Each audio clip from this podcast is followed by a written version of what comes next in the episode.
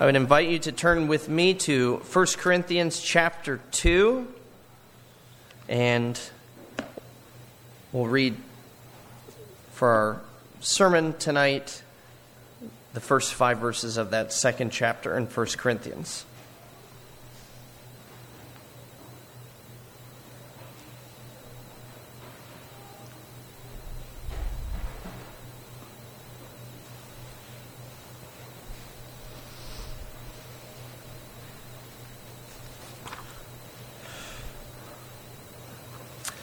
Chapter 2, beginning verse 1. This is God's word. And I, when I came to you, brothers, did not come proclaiming to you the testimony of God with lofty speech or wisdom, for I decided to know nothing among you except Jesus Christ and him crucified. And I was with you in weakness and in fear and much trembling. And my speech and my message were not in plausible words of wisdom, but in demonstration of the Spirit and of power, so that your faith might not rest in the wisdom of men, but in the power of God. The grass withers, the flower fades, the word of our God remains forever.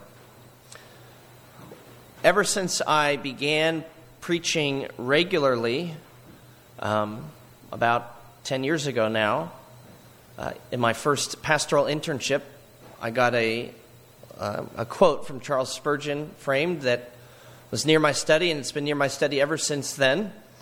And this is his quote.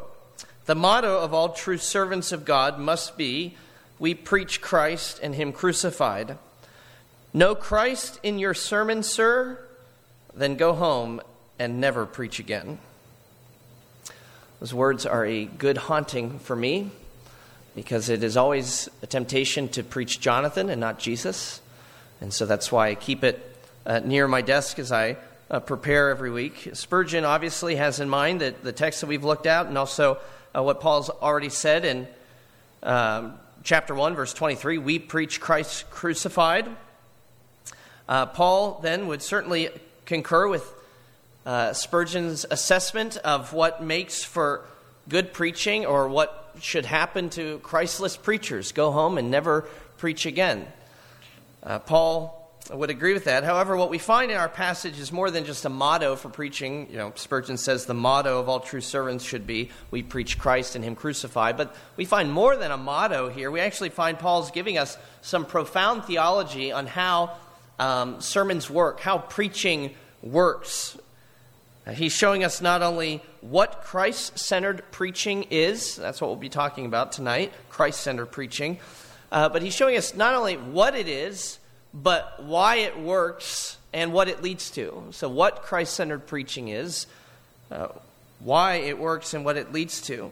And so we're going to consider those things tonight. First, what it is, and we see that what it is, it begins with a decision. A decision. Paul says, I decided to know nothing among you except Christ and him crucified. So Christ-centered preaching begins with a decision, or we could say determination, and it's the determination of Paul, which is to know nothing other than Christ and him crucified. So Paul's determination is the Son of God. That's what he's determined to put forward, to present. To say that he's determined to know nothing other than Christ is not the same thing as Paul burying his head in the sand and not addressing the pressing issues of the day or practical applications that are necessary to bring the message, to the hearts of believers, bring it home for them. Sometimes preachers can hide behind this verse as an excuse for not dealing with contemporary issues or significant things going on in the life of a congregation. Well, we preach Christ. We don't deal with that kind of stuff. Sometimes maybe that is legitimate. Sometimes maybe not. But the point that Paul is making implicitly, if not really explicitly, is that no matter the situation, no matter what the situation is, no matter what the crisis is, the contemporary crisis, no matter what your culture might be, Jesus is what you need. And that's why we preach Christ and him crucified. because whatever you're dealing with, he's the answer. He's the solution, always and forever. Jesus is what we need, so that's what Paul preached. But notice that Paul doesn't just say, I preach Christ. It's not enough to preach Christ. You must preach Christ crucified. Plenty of churches will talk about Jesus, and they'll make him out to be something like an ethical instructor or, kind of like a life coach, something like that. Or maybe he's the epitome of love, what it means to love other people, and so he becomes an example. My former preaching professor, Dennis Johnson, has a book on Christ-centered preaching, and Dr. Johnson writes this. He says, it is possible to preach about Jesus and even mention grace in the process and yet be preaching the law, calling people to reform themselves with a little help from their heavenly friend. And such a message that isn't preaching the gospel, but you're preaching Jesus really just as a means to tell people, be like this, be like this, be like this, and he can kind of help you on the way. Such a message, he says, breeds either self-deluded complacency, oh, I'm not that bad, or self-contemptuous despair, I'll never be good enough. That's what that kind of preaching can do.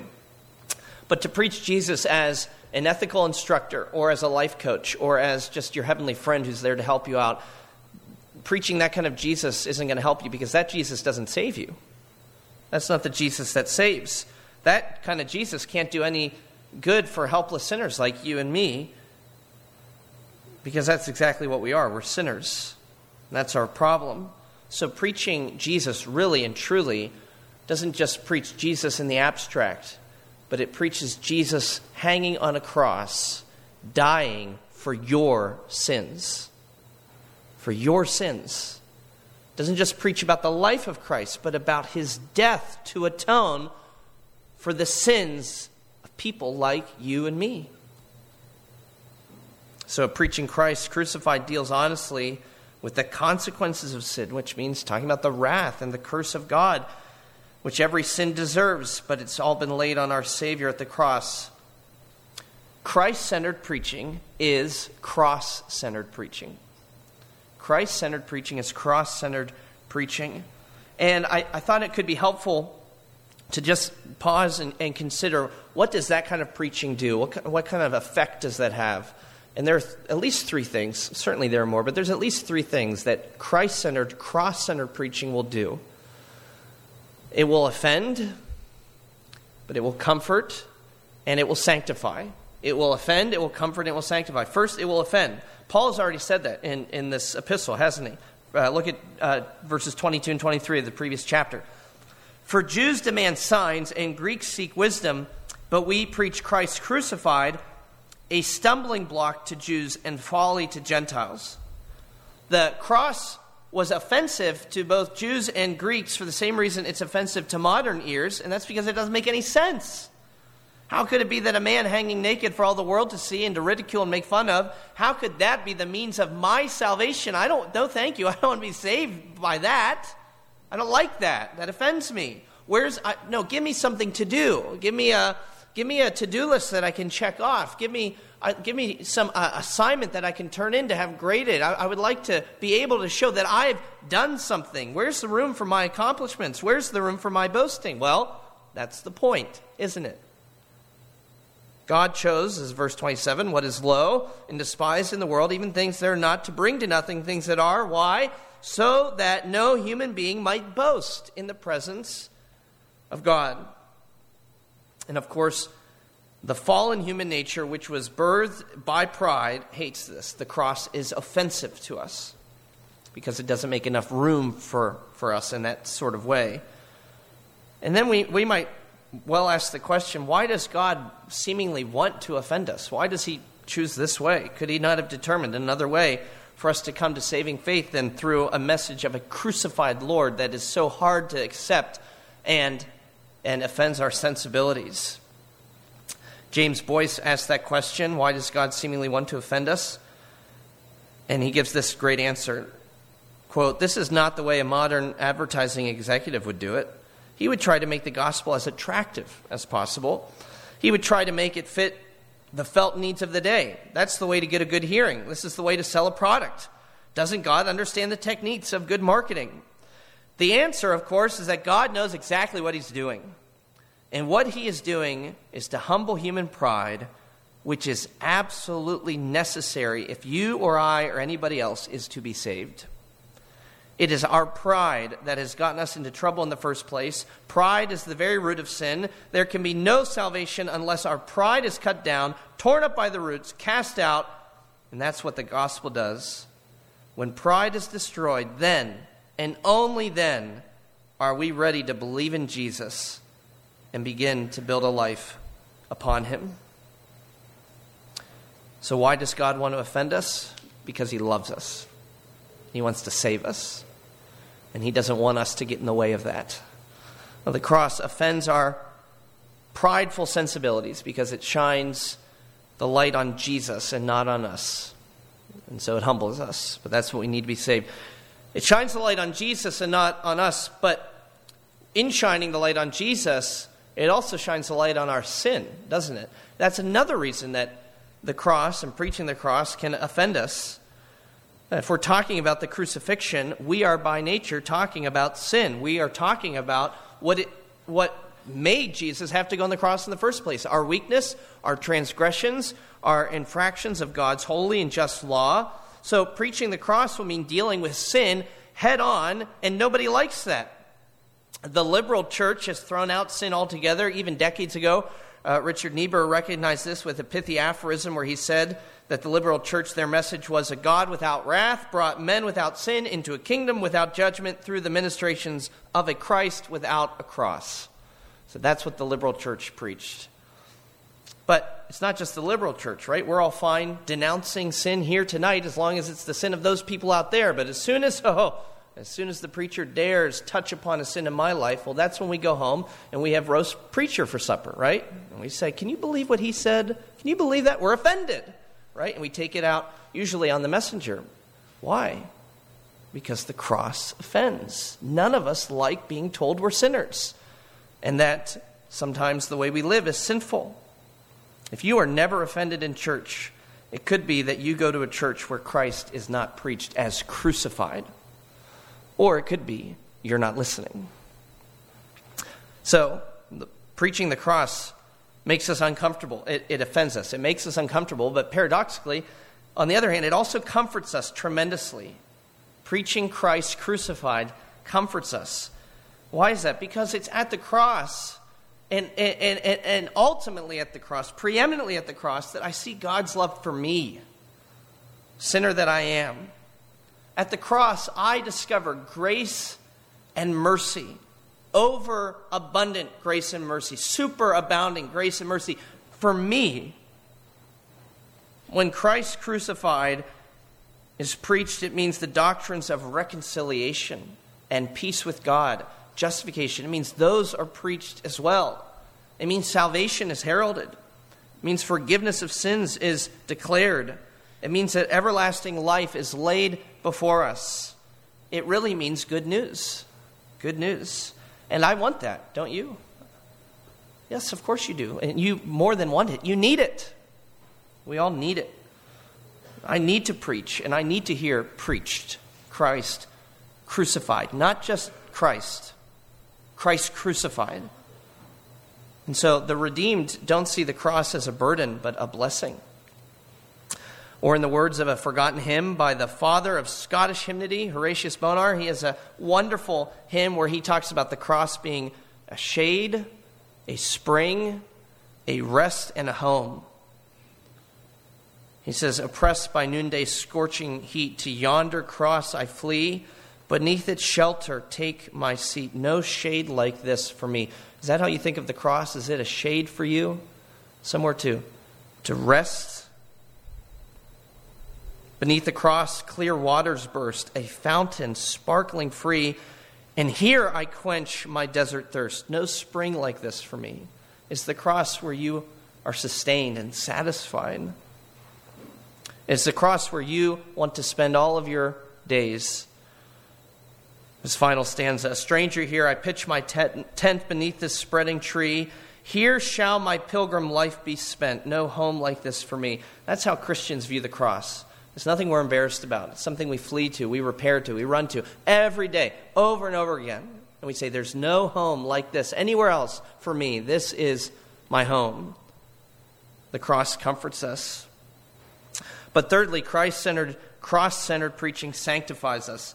That is, it actually changes us. It actually transforms us.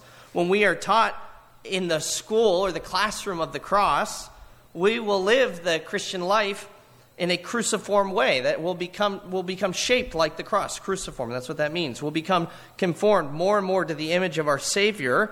We won't be high and mighty. We'll be gentle and lowly, for we will see him as he is. We'll begin to evidence the graces that we've experienced. We'll begin to show those graces which we have received in the gospel. We'll be loving, merciful, forgiving, and all those other virtues that make a crucified Christ so lovely in the eyes of a Christian. We'll see that and we'll be transformed by it. And so that's why Pastor Paul is determined to know nothing besides Christ, and not just Christ, but a crucified Christ.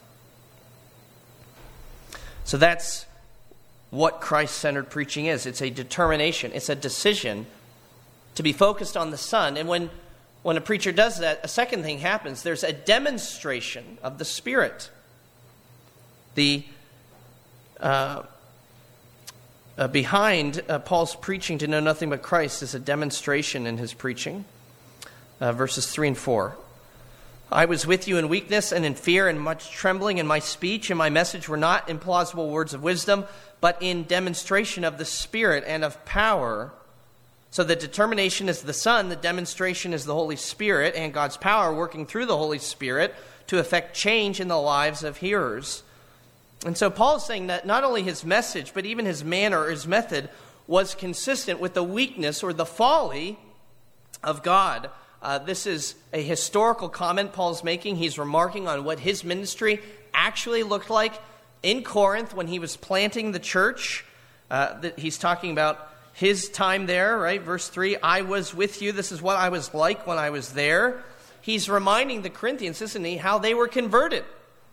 The church was planted as a result of a ministry that was characterized by fear and trembling and weakness. It didn't have any of the marks of the culturally plausible, sophisticated, rhetorical work. It was an unlikely ministry, says one commentator, an unlikely ministry conducted by an implausible figure.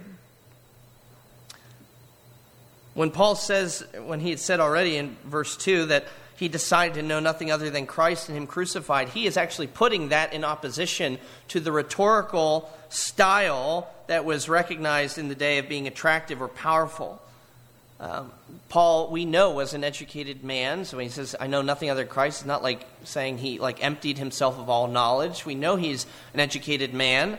He doesn't have anything against knowledge. He has a problem, though, when people flaunt their knowledge, and thereby they put themselves in the way of the Christ that they're preaching. And he says, one way that I'm not going to do that is I'm going to just preach Christ and him crucified. So his preaching, therefore, meant it was not in accordance with the rhetorical flourishes of the day, the type of thing that the Greco-Roman world loved so much. Paul wasn't going to give a TED Talk, right? Something that everybody could tune into, wanted to watch, and would send their friends on YouTube, hey, check this out, this is so cool. No, he's going to present Christ.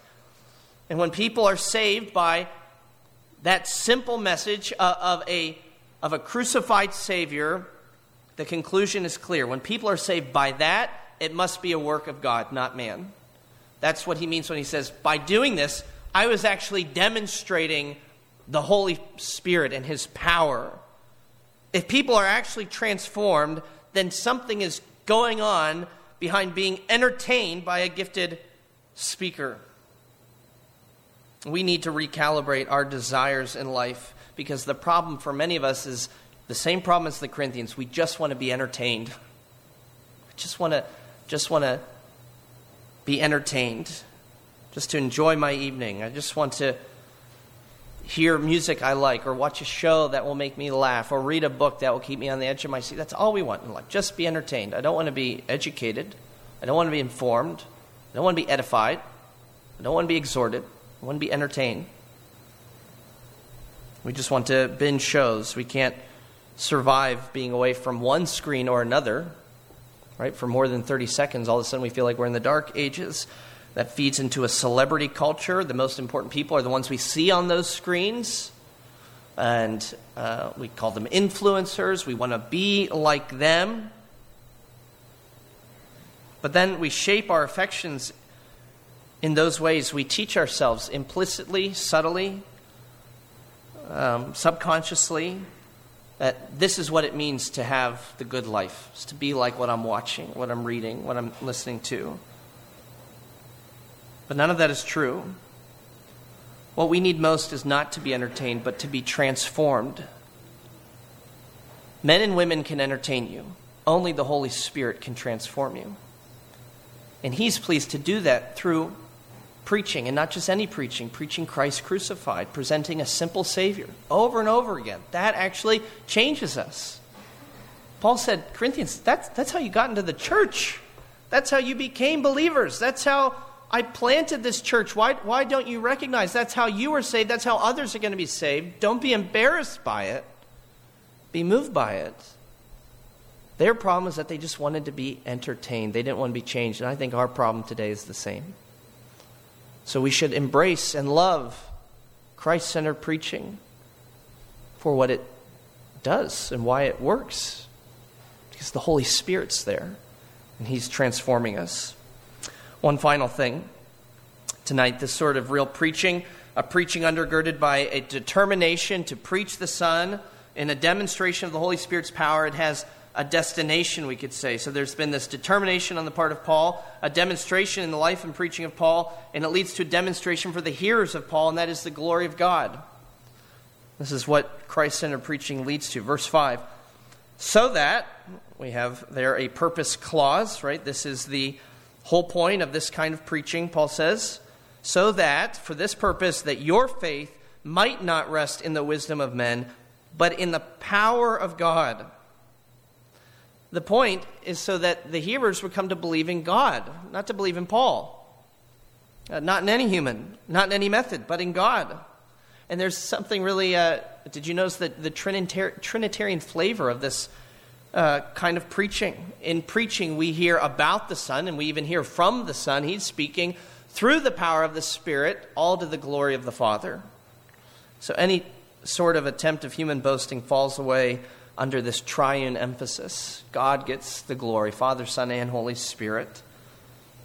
Because in real preaching, he's the one doing all the work. One of my favorite comments on preaching comes from J.I. Packer's reflection on Martin Lloyd-Jones, who was a great preacher in the mid-1900s in London. And J.I. Packer was thinking about, it's recorded in a biography on Lloyd-Jones. They were asking Packer what made him so effective. Why was Lloyd-Jones such an effective preacher? And he said his effectiveness came from his ability to actually let Christ speak in the sermon. He says in his preaching, it was as if Lloyd-Jones slips out of the picture and leaves us with the God whom he would have us know. Slips out of the picture and leaves us with the God whom he would have us to know.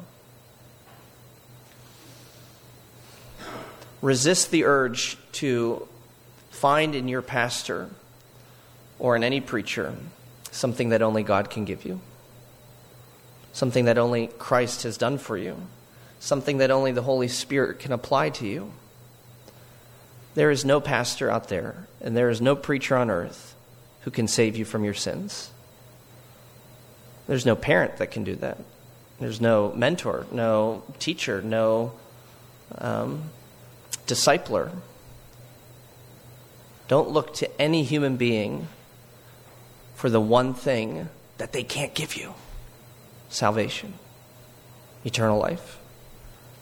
Only God can rescue you from sin's condemnation and bring you to glory, bring you to heaven. And preachers are just his ambassadors. We're talking about heaven. We're talking about glory. We're talking about the King. So don't look to the preacher. Look beyond him to the one who has sent him. Let's pray.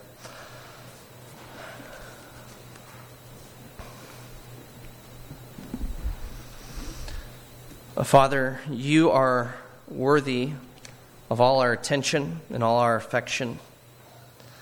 For you alone can save us from our sin and can transform us. And we thank you, Holy Spirit, that you are willing to occupy poor, lowly, sinful hearts such as ours, and to do that work of restoration and transformation and truly salvation.